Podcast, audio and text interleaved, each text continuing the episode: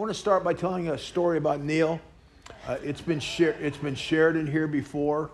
You guys laugh. You think you know me so well. Neil behaved himself this service, so I'm not going to have to dump on him today. But Neil was wakeboarding a number of years ago when he was a young man. And wakeboarding is kind of dangerous, and he hurt his back. It turns out that he herniated his discs in between his vertebrae. And it was very painful. He didn't know what he'd done, but it just got, he kept waiting for it to get better, and it kept getting worse and worse and worse. And so he went to the chiropractor, and they took x-rays, and they showed that his vertebrae was had been very much affected and was out of alignment, not going the right way, and he was in a lot of pain. And the chiropractor said, "You'll have to have surgery, but you're a young man, so let's put it off as long as you can." So Neil, a lot of you guys have had bad backs. You know how debilitating it is. So he struggled with that. It affected him all the time. One day, some years ago, we had one of our worship and ministry nights in here. And towards the end, Neil was down here. We were praying for people and praying for sick people. And Mark DuPont had a word of knowledge that God wanted to heal backs. Now, a lot of you, most of you know Michael Cook. He was our much-loved counseling pastor, and he's gone on to be with the Lord. But he was sitting back there just worshiping when Mark gave the word, and he immediately felt this sensation, and all the pain in his back was gone. And he got excited, and he came running down, and he saw Neil. He said, "Neil, God just healed my back. I'm so excited. I'm full of faith. I want to pray for someone with a bad back." Neil goes, "Well, you can pray for me." So Michael laid hands on him, prayed for healing in Jesus' name. Neil said he felt immediately a shifting in his back, and all the pain was gone. He was excited. He wanted to go and witness to his chiropractor, who was not a Christian. He wanted to give his chiropractor evidence that God's alive and he's doing miracles. And so he went there, and he wanted to get another x-ray, which he had to pay for because insurance wouldn't pay for it. But he wanted to witness to this doctor. So the doctor's sitting there looking. He's got both x-rays, the before with the injured vertebrae, the next where everything is perfect. He can see it. It's right there. He has Neil's testimony. And he says to Neil, "Well, it's an amazing thing. The earth is mysterious, and there's these vortexes, and sometimes it just releases healing power, and we don't understand how or why it happens." And Neil says, "No, I just told you. I was at church. I wasn't walking around in vortexes. I was at church. My friend came down. He laid hands and prayed that Jesus would heal my back, and in that instance, it was healed. And you've got the incontrovertible evidence of the x-rays there." And the man looked at him. He said, "Well, it's a mystery why the earth just releases healing power and people are healed." Now, that man was a materialist, and it blinded him from being able to see what was so clear. Now, materialism, this is not the technical definition, but materialism is the belief that the material world is all there is, that there's nothing beyond it, that any claims beyond it is just make-believe. They believe if I can't see it, if I can't touch it, if I can't measure it, then it's not real. God is just wish fulfillment. Belief in the Bible is irrational. How many know some people like this? Now, this is the spirit of our age. The philosophy of our age is materialism, and it is beyond, it's behind almost all of the values of our culture. It's the guiding principle of science and of politics and of education and of pop culture and everything. And it's everywhere. You can't escape the influence of materialism. It surrounds us just like water surrounds a fish. So it's always trying to seep in. It wages war against your soul. It's the enemy of spiritual growth because it tells us that our attention must be first and foremost focused on the things of this world. It tells us that we can get happiness and security and meaning from this world and the things in it. Now in Mark 4:19, Jesus warns us of what he calls, quote, the deceitfulness of riches. Well, what is the deceitfulness of riches? It's the lie that the things in this world, the material things, can give you peace or make you happy or give you a sense of meaning. And that it's that lie that keeps a lot of Christians pursuing the wrong things so that they never really lay hold of the fullness that God has for them. Jesus also says in Matthew 6:24, no one can serve two masters, for either he will hate the one and cleave to it and love the other, or he will be devoted to one and despise or ignore the other. You cannot serve God and wealth, or God and mammon. The word, the original Greek word, means more than just money. It's just any physical possession that you might want to have. Now, many Christians are caught in the trap of trying to serve these two masters. They believe in God and his promises, but we have been oriented and we have been propagandized into a materialist view. And so we try to serve two opposing matters. But the problem is that materialism, the belief that there is nothing beyond the physical world and the material world, is a lie, and it leads to a false view of the world and every single thing in it, including yourself. And so the question is, if materialism is so pervasive and it's so destructive to me and it surrounds me everywhere, how can I escape the trap of materialism? So today, I want to share 5 truths that will keep us from falling in the trap of materialism and keep us from pursuing the ways of this world and materialism. The first is the most important. It's the biggest one. It strikes at the very heart of materialism, at the very fruit, because it's so opposite of what the world thinks. And here's the first truth. The spiritual world is greater, and here it is, more real than the physical world. Isn't that so much different than how people think? But think about it. The spiritual world was first. Even science tells us that the physical universe had a beginning, but the spiritual world is eternal. And so the spiritual world was first here, and the material world came out. Excuse me, the material world came out of the spiritual world. God spoke the physical world into existence. Let there be. And it became. So the physical world is just a temporary expression or reflection of the spiritual world. Let me say that again. The temporary world is just a temporary expression of the spiritual world. And one day, the material world will pass away completely. We are waiting, how many of you know, for a new heavens and a new earth. And the old heavens, the physical universe, is going to pass away.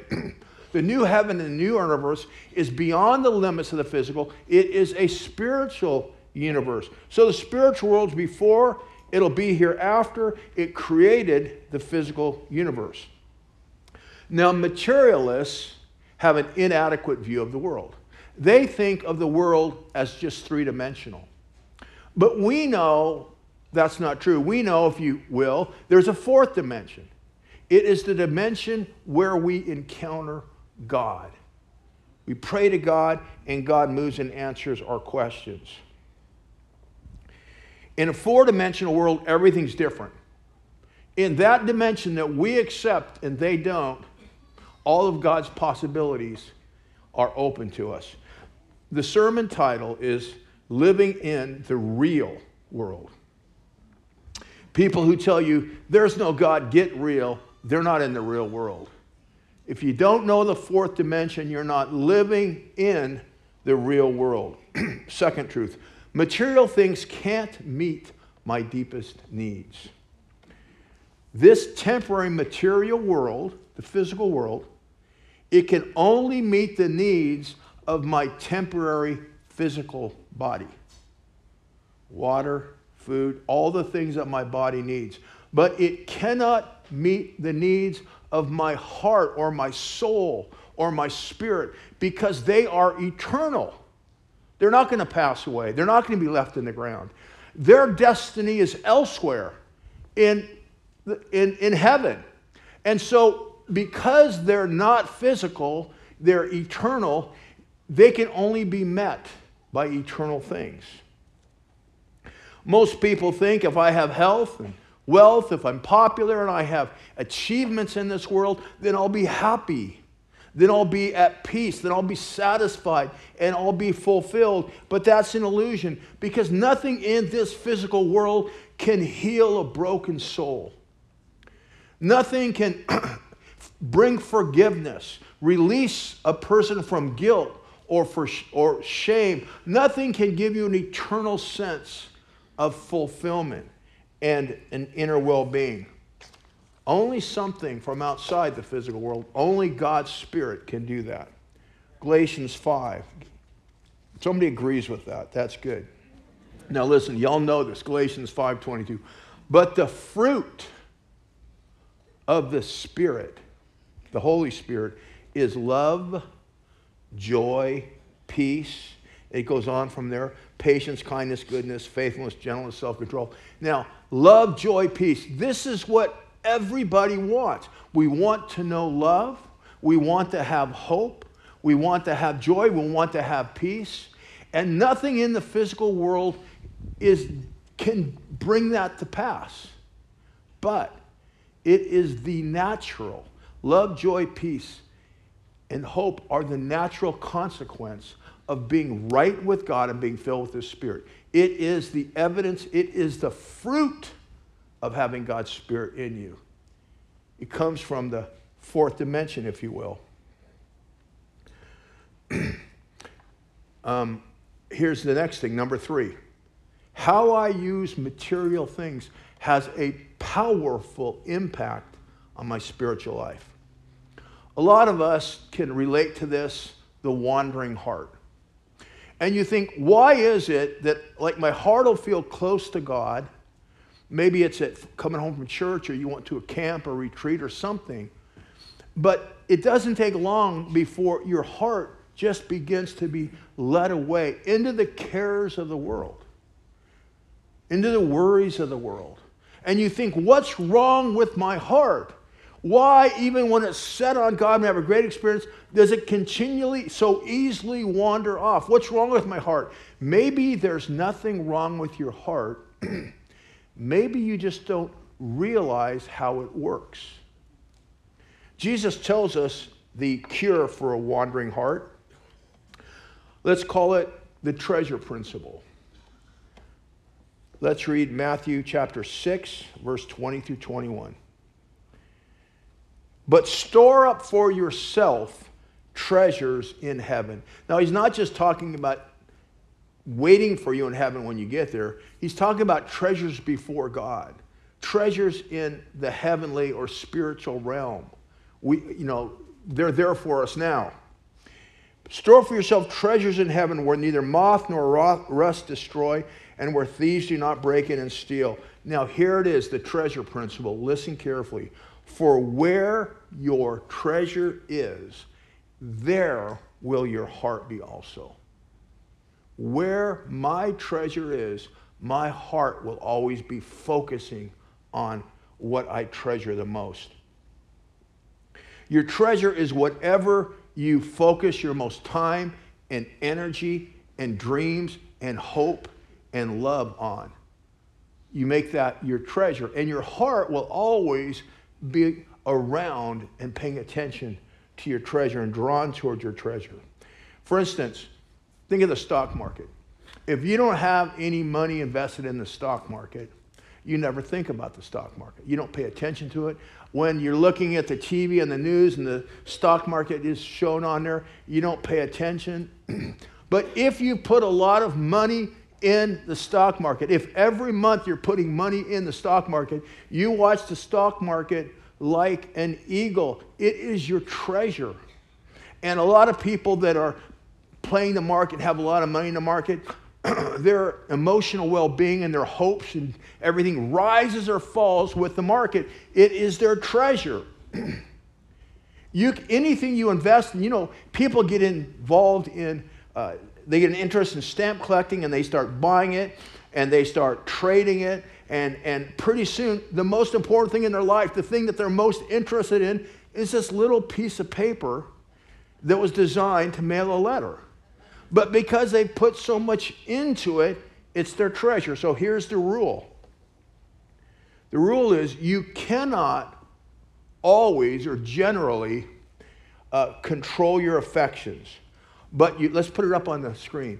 But you can control what you invest in, and your affections will follow. So what about my wandering heart? Well, I can't control where my heart goes directly. However, if I invest in the right things, my heart will be focused. You see, if I invest in always pursuing more and more money and more possessions and, you know, all the things of the physical world, how I dress and all things, then my heart is always going to be drawn towards that and drawn towards the worries and the lust of the material world. But if I invest in God, if I do, in fact, have a regular devotional life where I talk to God and I read His Word and I maybe have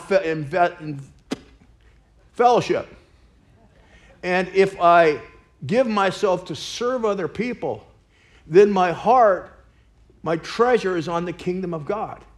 And rather than my heart always wandering off, my heart will always be drawn towards the things of God, towards the things that I know are good for me. It'll be natural. That's the treasure principle. Now, Satan's plan is to ensnare your heart with worldly things, material things, so that he can shut you off from the riches of God's kingdom and, listen to this, trap your soul in worry, greed, and fear. He wants to ensnare your heart so that your treasure is in all the things of this world. Your heart is bound to that, and you are cut off from everything God wants to give to you. God has a different plan. God wants you to enjoy the good things He's made and be grateful for them, but even more, He wants you to invest them to expand His kingdom so that you will grow in His favor and you will be rewarded. Number four, being right with God and seeking His ways brings material blessings. Being right with God and seeking His ways, to walk in His ways, brings material blessing. Another verse that you guys are probably all very familiar with, Jesus says, "Do not worry then, saying, what will we eat? What will we drink? What will we wear for clothing?" Now that seems normal. Most people, that's what they wake up each day thinking. Their mind is focused on the needs of this life and the things in the material world that we need. And He says, don't be like that. That's what the Gentiles want. He says, but you, He says, you seek first His kingdom, God's kingdom, and God's righteousness, and all these things will be added to you. Jesus challenges our tendency to always be thinking about the material first. Be consumed with the needs of our physical life and the material thing. Jesus says, reverse that. Instead of being always focused on the material and worried about the material, reverse that and seek first God's kingdom, and everything you need in the material world will be brought to you. I mean, through your own labors, but it'll be a blessing. You see, the spiritual is more real. The spiritual is greater. And when we get that right and walk in the spiritual, it is the key to everything that we need in the material world. Number 5, I must be wise and strategic in how I use material things. Since it's so important, I got to think about how I use the things of this world. I got to use them in a wise way, in a strategic way. And that helps us, when you grasp that, that helps us to understand a parable that a lot of Christians scratch their head over because they can't quite figure it out. Luke 16. Now Jesus was saying to his disciples, there was a rich man who had a manager, and his manager was reporting to him as squandering or stealing his possessions. And so the rich man called him in and said, what is this I hear about you? Give him an accounting.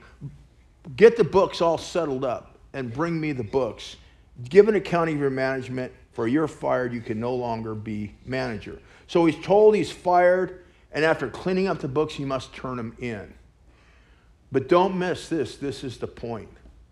For just a little while longer, he still has the books. He still has the control of the books. Verse 3 now.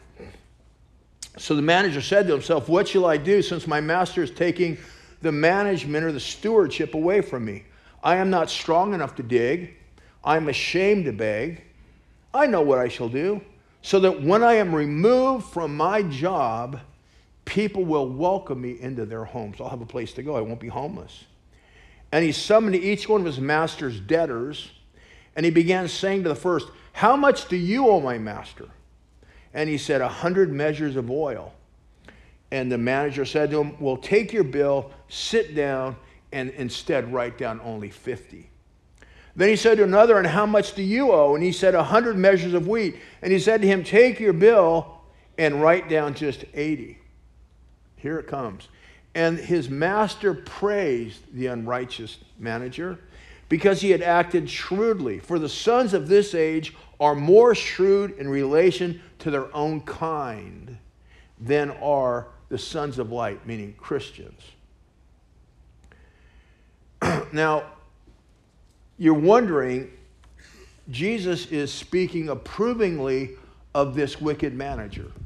And that's what people have trouble with. But one thing you have to understand, a principle of interpretation of parables, is that most parables are about just one thing. There's just one point. There's several parables that violate that, and they have a couple of different meanings in the parable. But most of them are just about one point. So what's the point? Why is Jesus praising this wicked man? Well, we know he's a thief. It's certainly not that. We know that he's lazy and proud because he said, I'm too lazy to dig and I'm too proud to beg. It's not that. So what was it about this manager that caused Jesus Christ to praise him? What did he understand? Here it is. This is what God wants us to get from that parable. What the steward understood is this. As long as he had the power of a steward, he could use what belonged to another to gain favor for himself. As long as he had what control or stewardship of what belonged to another, he could use it to gain favor and blessing for himself. Now, everything we have belongs to God. We don't own any of it. Everything in the world God made, and he never transferred title to anybody. It's all still his. Psalm 24:1 says, the earth is the Lord and all it contains, everything, the world and all those who dwell on it. They all belong to the one who made them. Haggai 2:8, it's down and dirty, right in our face, and God says, the silver is mine and the gold is mine, declares the Lord. Now, after we've been rebels and we give our life to the Lord, we're going to stop being rebels and we're going to surrender our life to God. When we do that, we acknowledge this truth that everything is his. And so we stand before him and we say, God, I want you to forgive me of my sins. I've made a mess of my life. I recognize I need you. I want you, Jesus, to be my Savior, to forgive me, and I want you to come and lead me in my life. I surrender everything I am to you. And God says, I accept. Well, what do you have with you? Nothing. I mean, just my wallet. Okay, well, all of your money is mine.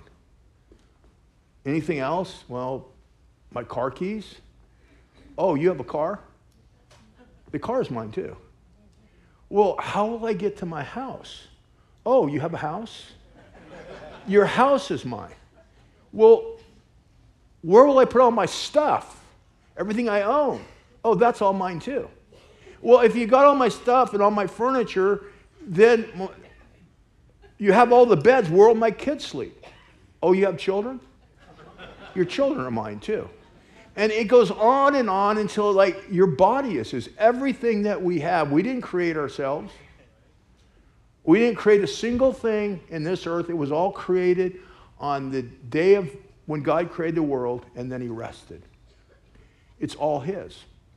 And then God says, here's what I'm going to do. I'm going to give it all back to you, everything. Your car, your house, your wallet, your money, your kids. And you're going to be a steward for me of all that I've entrusted to you. And you can use what you need, but make sure that you also invest some to expand my kingdom as a good steward. I am not the owner of anything. I am just a steward. But listen to me. That is a good thing because of the stewardship principle. Here it is, the stewardship. Even though everything I have belongs to God, I can use it to gain his blessing and help in my life. Amazing scripture, Proverbs 19:17. Whoever is generous to the poor lends to the Lord, and the Lord will pay him back. How would you like to put the Lord in your debt? How would you like to have the Lord say, okay, I owe you one? God says that if we take some of what is his, and it can be money, it can be your precious time, even our time is his. We can take what belongs to him, and if we invest it in someone else and helping somebody else, God will be it like we're loaning it to him and he'll pay us back. How would you like God to be your rewarder?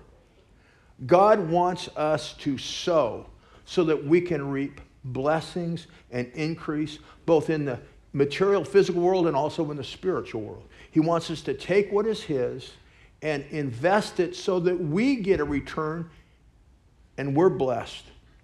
2 Corinthians 9. Now, it's very practical. This is how you have to look at it in your life.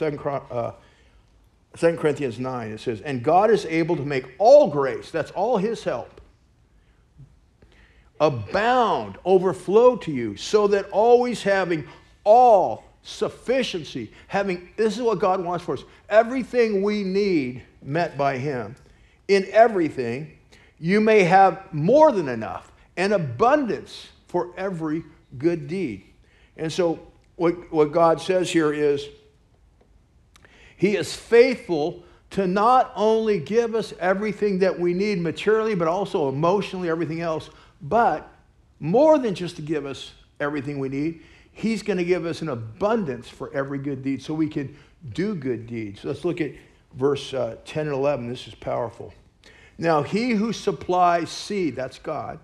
God supplies seed to the sower and bread for food. Those are two different things. Seed that you make into bread, wheat, and seed that you sow, so that we gain a harvest. Keep reading.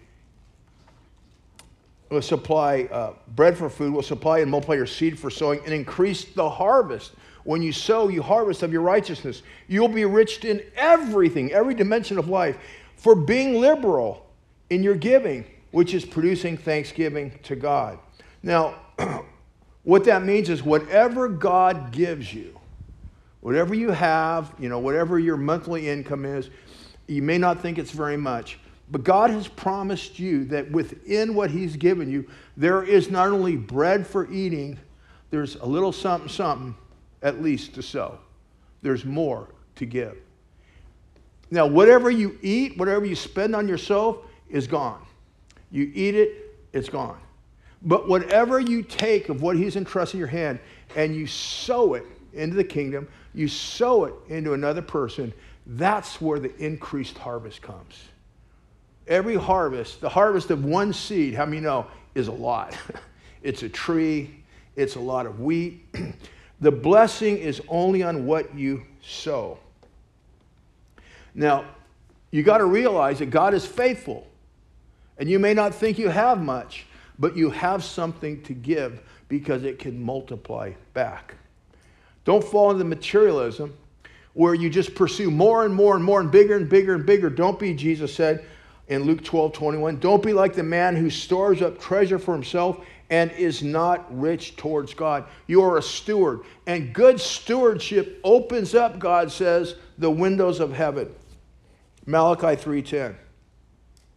Bring the whole tithe into the storehouse and test me now in this, says the Lord of hosts. If I will not open up to you the windows of heaven and pour out for you a blessing that overflows you and everything you have. But first, bring the whole tithe into the storehouse. Now, the tithe is the first 10% of my earnings. And in a sense, that's like a tax. God is the owner of everything. And so the first 10% is paid back to him for the advancement of his kingdom. And people say, people who've never tried this say, that's whack. That's not possible. I cannot give 10% of my income, even to God. That's why God says these next words. And is it still up there? Put it back up there. Before that. Bring the whole tithe, all of it in, the whole 10%, and test me now in this. How many of you know the Bible tells us over and over again, we're not to test God, we're not to put God to the test. But in this one area, God gives us permission to test him. Because it is so hard for our head to get, being materialist, to get around the fact that if we do spiritually obey God, it'll bless us. So he says, I want you to do an experiment. Just run a test. Just try it once. Just see if it doesn't work. Test me now in this, if I will not open up the windows of heaven. Now I'm going to ask you guys, I'm going to survey it here.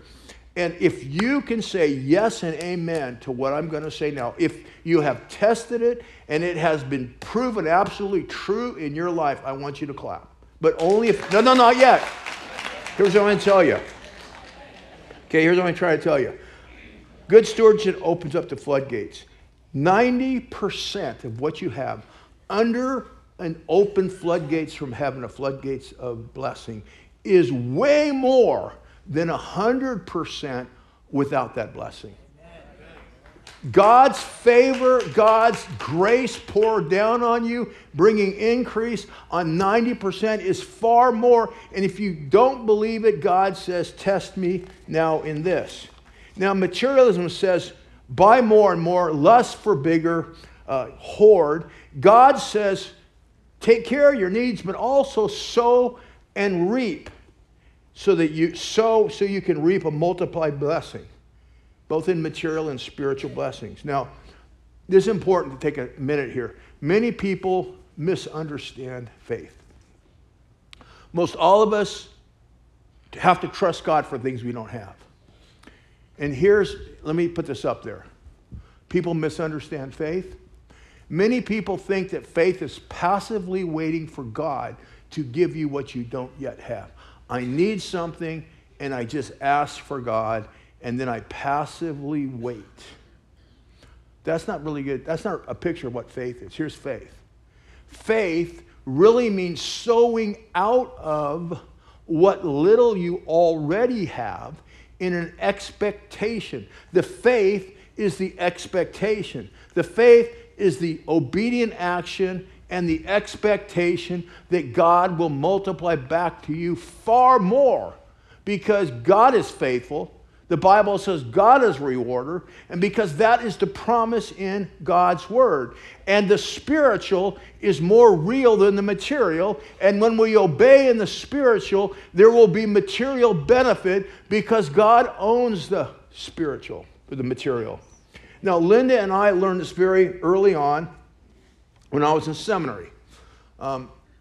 We got married, I went to seminary, and the first year we had a child, Neil. He's just always been inconvenient. I don't know. God sent me that boy to teach me patience. No, I got to tell you the truth. Nobody's had a son that brings them more joy than I have with Neil. He's always been, I tease him, but he's been good.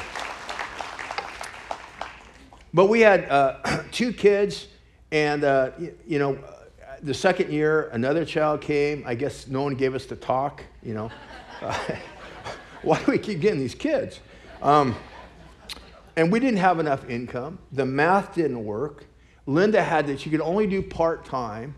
She was doing some housekeeping, house cleaning. I was a youth pastor. I was in seminary. Didn't have much income. And God would bring before us a need that someone had. And I would say to Linda, we have to give. We have to give to that person. And the first couple of times at the beginning, she'd say, Mark, we don't have anything to give. We cannot pay rent next month. And I said, exactly. You say that we can't afford to give. The truth is we can't afford not to give. We don't have enough money. And this opportunity is God's invitation for us to step into his economy. Now, I'm telling you the truth over years.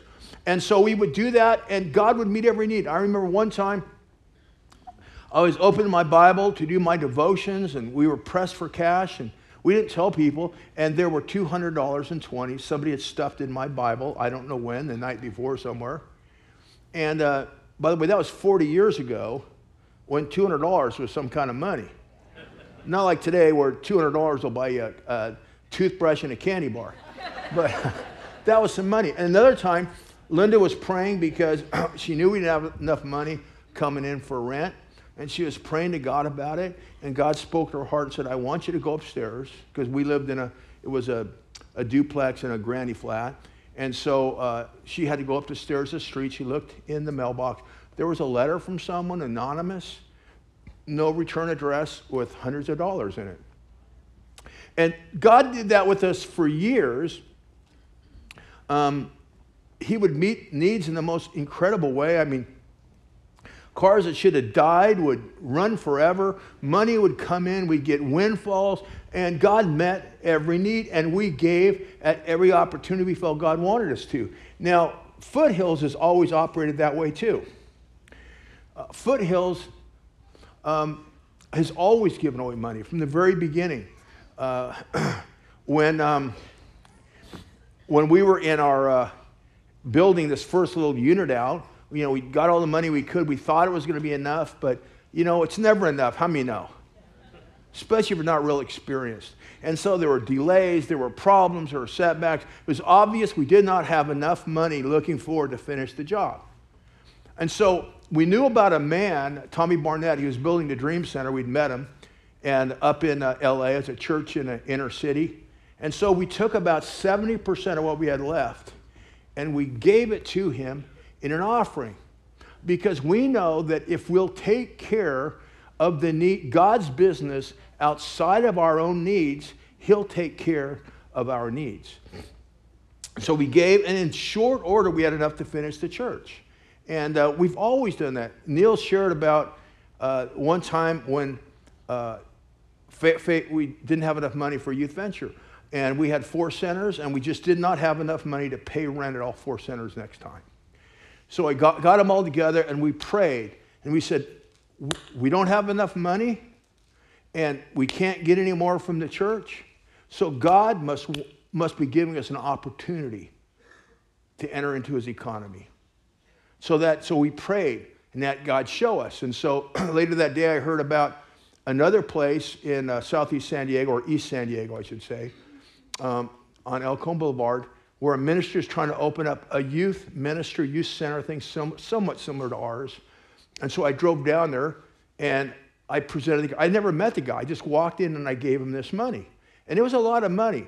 It wasn't enough to pay the rent on 4 centers, but it was a hefty piece. And so I gave it to him. It blessed him. They were in a crisis situation. And so we came back, and how many of you know, before the end of the month, all the money that we needed had come in. That's how God meets needs, because every time you pass it along, it multiplies. See, I had a bigger need, so I couldn't meet it. So I took what I had and I gave it to him. It met his need, and it multiplied back to me to meet our need. The spiritual world is more real. Foothills Christian Fellowship has always operated that way. This month, every month, we give money to another church. There's always something. This month, we're giving money to a church in Southeast San Diego to build out their youth room and their youth thing, start a weekly youth thing. We're also helping another church pay for their roof is leaking and they can't afford it. So we're paying them to help fix their roof, because if we take care of God's business, he'll take care of ours. We have never been out of money. We have never had to lay anybody off because we didn't have enough money. We've been through the bad crashes, the dot-com, the mortgage crisis one. We've been through the whole COVID thing. And God, we've never had to lay anybody off. God's always met our needs. Foothill started with 2 guys, Dave and I, separately, starting a home group. There's some people who go to this church. I saw Rob Taylor out there. He went to my home group. I mean, that's all it was. Then we met on Sunday, just a few of us, brought the churches together. There was no income for us. We had to earn all our own money. I drove a taxi. There was just nothing. And from that day, God multiplied. And now this church has a yearly budget of $8 million. For the schools and the centers and the Bible clubs and the ministries in Cuba and the ministries in Africa and all over, God continues to multiply. And that little thing, we now have $20 million in equity in just our buildings and stuff at Foothills. I want to tell you, this isn't pie in the sky. This stuff worked. It worked for Linda and I. Linda and I own our own house now. We're well set for our declining years, and we're going to have an inheritance to leave to our kids. And it just followed because we understand God's financial realm, his economy, and we know that the spiritual is greater than the material in every dimension of life. All right, I got to stop here. Oh, let me say this. I've gone over time. Now, I'm not giving you the prosperity gospel. I'm not telling you that your faith or that your words can create things in the physical world to meet what you want. No, there are people who believe that. They're called Christian sciences, religious science of the mind, mind over matter. I'm not talking about my words or my faith producing everything. What I'm talking about is when we conform our lives to spiritual reality, the greater world. When we conform our lives to that world by following God's word, then the blessings and the increase comes from God. The spiritual is greater. Getting that right is the key to the physical. If I can have our worship team come out here. We're being socialized into materialism every day of our life through dozens or hundreds of ads and messages, through the example of our neighbors and people around us. And the result of many Christians, though they love Jesus with all their heart, their mind is filled with materialistic thinking. And so what happens is they've fallen in the trap. They can draw upon their own bank account, that's all they know, but they can't draw on God's unfathomable, unending riches. They know their own strength and the weakness of it, the lack of it, but they don't really know the unending strength of God because they haven't learned to live in the spiritual world as God wants us to. Don't fall in the trap of materialism. You are a child, you are a son or daughter of God Most High. You have a spiritual being, you are a spiritual person. You have a destiny in heaven. We should not live like the materialists because our God has taught us better in this word. So decide today that you're going to live consistently in the real world. When people tell you, man, that's just a crutch, you're not in the real world. Tell them, I'm in the real world. I see all of the world. I see all of reality, not just part. Let's pray. Heavenly Father, we want to thank you, Lord, for your goodness to us. We want to thank you, Lord, in this difficult world, in this changing world. We want to thank you that we're rooted into something more real, more lasting, more powerful. We are rooted into God, His kingdom. Lord, help us to walk in wisdom. Multiply back to us as we serve you, Lord. Grow your kingdom. In Jesus' wonderful name, amen.